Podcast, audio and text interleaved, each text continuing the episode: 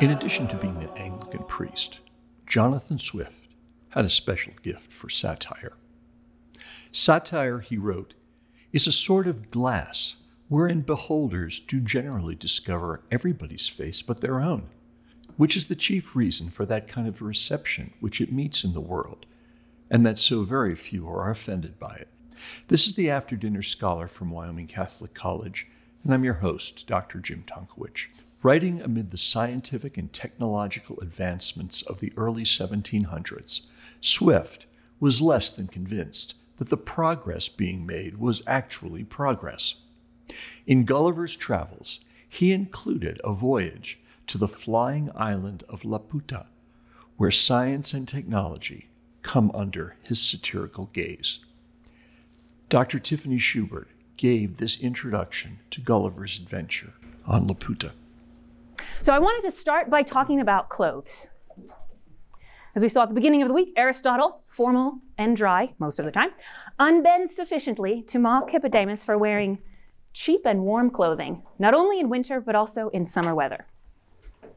Hippodamus's cheap clothes are in stark contrast to the finely wrought garments described in Exodus or the ornate armor of Achilles. Hippodamus's clothes are also worn without attention to the seasons. He does not adjust his techne to nature, but rather imposes that techne over the natural world. It's tyrannical fashion. Upon his arrival on Laputa, Gulliver almost immediately notices the people's clothing. Uh, this is page 200 to 201 in our reading. He tells us, their outward garments were adorned with the figures of suns, moons, and stars, interwoven with those of fiddles, flutes, harps, trumpets, guitars, harpsichords, and many other instruments of music unknown to us in Europe. There is rich ornamentation on their clothes, like the clothing that we see in Exodus. I wonder actually if this is something of an allusion to the robe of Lady Philosophy in uh, Boethius's Consolation of Philosophy, if any of you have read that text. Uh, their Lady Philosophy's robe has the Greek letters pi and theta on it, uh, which stand for practical and theoretical philosophy. And there's actually kind of a series of steps from pi to theta, from the practical to the theoretical to the speculative. But the robes of the Laputans uh, have no steps. Right? There is no connection or union between the practical and the theoretical. All we have are the interweaving of the instruments with the heavenly bodies. So I think that what we see here in the Laputans is an utter disregard for the practical. Right? And in fact, we actually learn later that they play, um, they play music for three hours that is quite dreadful to listen to. And Gulliver is completely right. Confused and bewildered and befuddled by it, and they explain to him, oh, well, right, we're just playing along with the music of the spheres, which is not music that human beings can actually hear. Right? Uh, so it's music that is not at all tailored to actual human nature, actual human experience. And I think, again, this is what we're seeing on the robes and on their clothing. So, like with Hippodamus, once again, we see clothing as a symbol for a separation from nature. And this time it's a separation from, from human nature, from the practical. Clothing, we see clothing as a, a symbol of a separation from nature. Gulliver, stranded at sea for days when he arrives in Laputa, is in need of fresh clothes. So the king sends his tailor to him. And this is on page 204, where he describes how the tailor first took my altitude by a quadrant, and then with a ruler and compasses, described the dimension and outlines of my whole body, all of which he entered upon paper, and in six days brought my clothes very ill made and quite out of shape by a mistake he made in the calculation. But my comfort was that I observed his actions very frequent and little regarded. The tailor admittedly makes a mistake in his calculations. He's also using the completely wrong tools to measure the human body. He uses geometrical tools, tools associated with squares and circles to measure the human form, which is neither a square or a circle, though it does have aspects of both. Once again, this is techne severed from human nature. Here it's just like the practical, concrete, straightforward shape of the human body. Is this disembodied fashion? So clothes themselves, of course, are a form of techne.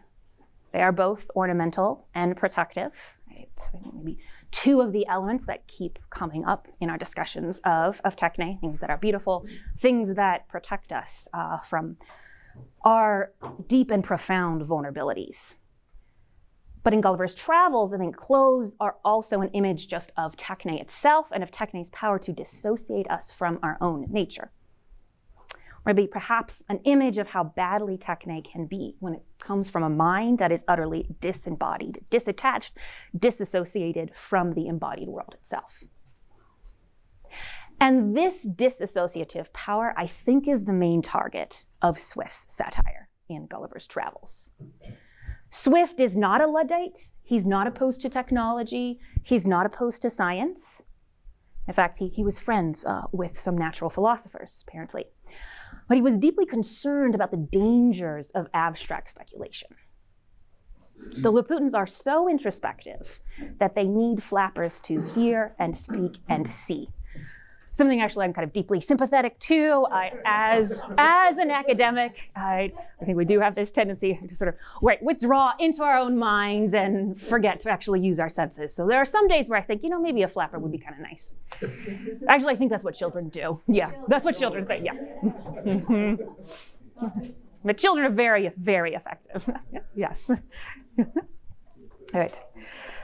So, our, our elemental relationship with this world, our sensory engagement with it, right, which is the beginning of knowledge for the whole philosophical tradition that unites Aristotle and Thomas, is here broken by abstract speculation. Right? So if, if knowledge begins in the senses, and the Laputans have no sensory experience of the world, what kind of knowledge is it that they actually have?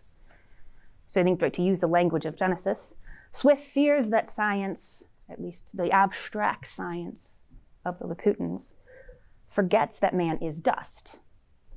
And I think Swift also realizes that technology can actually enable our alienation from our own dustiness. So, platonically inclined Laputans despise practical geometry. Gulliver notices, quote, the contempt they bear to practical geometry, which they despise as vulgar and mechanic. And their refined ideas, when, even, when transmitted to their artisans, are, quote, too refined for the intellects of their workmen. That actually makes me think of the separation of the head and the hands that we saw in Metropolis. The hands can't understand what the head intends. And really, certainly in Gulliver's Travels, I think the head's vision is far too sidereal for the dusty nature of man in the first place. Now, Swift was also concerned about the relationship between science, technology, and politics, which Dr. Papadopoulos talked to us about on the very first day. The scientists of Swift's day mocked the scholastic philosophical tradition for its confidence in man's ability to know the essences of things. But those same scientists were dogmatic in their turn, claiming certainty for science, especially science based on mathematics. And they sought that same certainty in other disciplines, including politics. Thinkers like Hobbes, enamored with the certainties of geometry, sought for that same certainty in politics. Uh, Hobbes was actually known in his own time as a mathematician and a scientist who wrote on geometry and optics.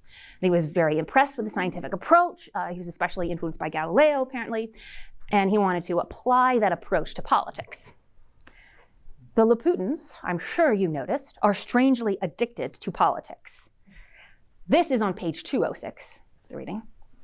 This is where Gulliver tells us, quote, But what I chiefly admired and thought altogether unaccountable was the strong disposition I observed in them towards news and politics, perpetually inquiring into public affairs, giving their judgments in matters of state, and passionately disputing every inch of a party opinion. I have indeed observed the same disposition amongst most of the mathematicians I have known in Europe. Although I could never discover the least analogy between the two sciences, unless those people suppose that the smallest circle has as many degrees as the largest. Therefore, the regulation and management of the world require no more abilities than the handling and turning of the globe. So Swift is satirizing scientists who are obsessed with and confident in their judgments of politics. I'm sure we could think of figures from our own time who confidently wade into politics, right? thinking that the management of the world requires no more ability than the handling and turning of the globe. Now, I don't think the problem for Swift is that any particular scientist finds politics interesting, but rather it's a problem of category confusion. Aristotle tells us that different arts admit of different precision, and politics, which, if it is that architectonic, techne, is certainly not mathematical. It is not geometrical. It cannot admit of geometrical certainty, but rather is dependent on prudence, which involves messy, dusty particulars.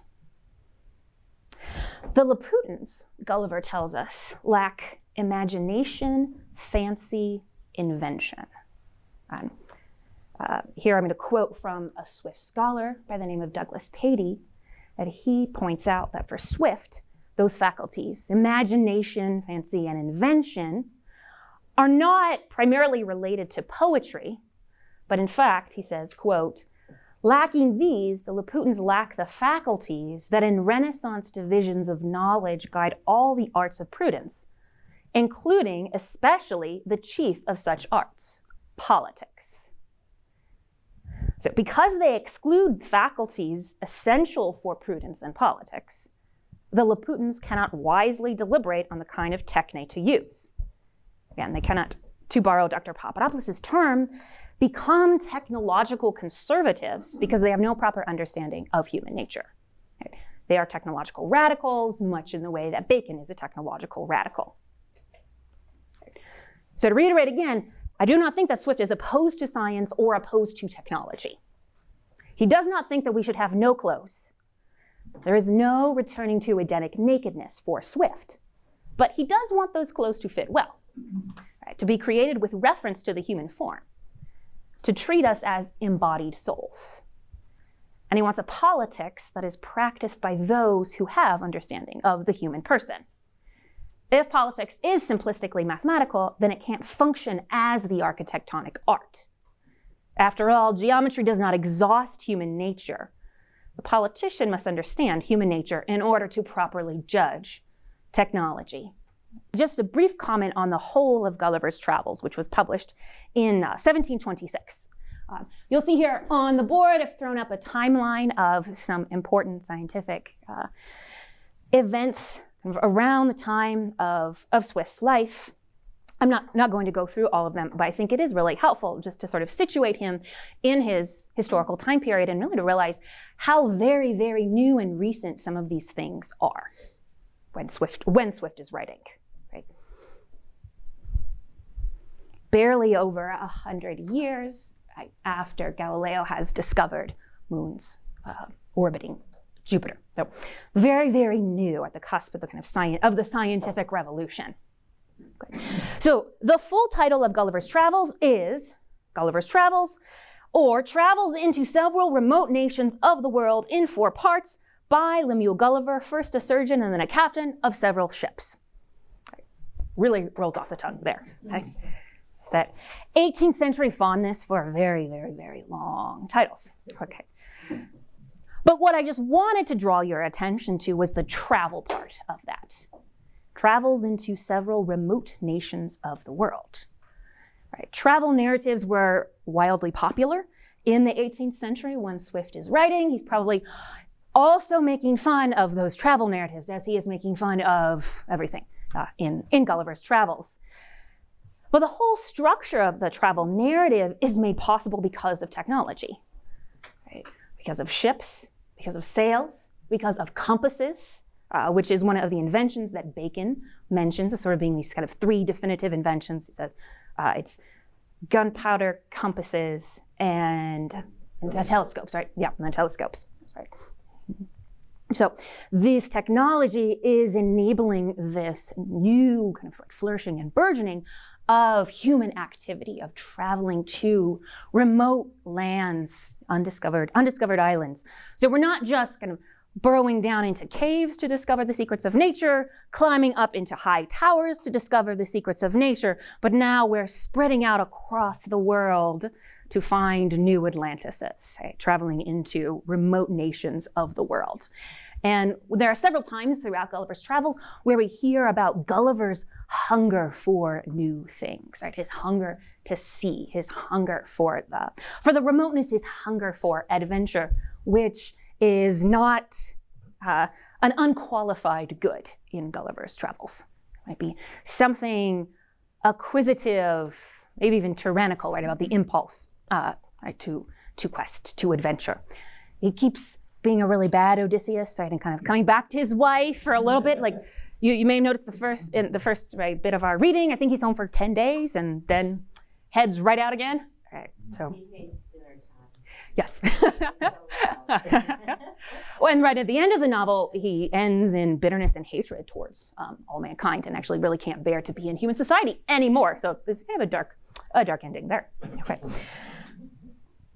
But Swift is living it after Columbus has discovered the New World, after the beginning of the project of colonization. And uh, Dr. Giesting spoke to us a little bit about this with Bacon and the New Atlantis. So I think the whole narrative of this book reflects the technological advances that allowed for long journeys into uncharted territories. Gulliver's Travels is divided into, as the title tells us, four parts. In part one, Gulliver travels to Lilliput, which is the land of the tiny people um, they're the ones who fight over which side of the egg to crack. In part two, he travels to Brobdingnag. This is the land of the giants. Uh, and our selection is from part three. And then part four is his journey to the land of the Houyhnhnms. These are the, the talking horses. Parts one, two, and four are the most widely read. Parts three, less so. Uh, but this is the part that is most directed towards science and towards technology. So, first, I actually just want to start by looking at Gulliver's use of technology himself. Because after all, he uses technology. Uh, after the pirates, which is such a great moment, uh, pirates cast him out to sea, Gulliver must use technology to save himself. Obviously, his boat is, well, a boat. It is a work of techne. Remember Sophocles' ode to man marvels at man's power over the sea. And Prometheus gives to man, quote, carriages that wander on the sea. Man cannot walk on water, but technology allows him to overcome this natural limitation. Specific nautical tools then enable man to move on the sea. Gulliver speaks of using my sail and sometimes my paddles. So he uses technology to enhance his movement. And he shifts back and forth, uh, presumably, right, according to what is most effective given the particular circumstance that he finds himself in, given his particular needs.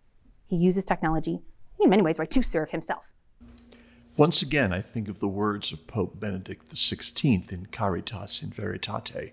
Entranced by an exclusive reliance on technology, reason without faith is doomed to flounder in an illusion of its own omnipotence. And the same thing is obvious in Mary Shelley's Frankenstein, the subject of our next podcast about the ancient and modern challenges of technology. For Wyoming Catholic College, this is Dr. Jim Tonkowich.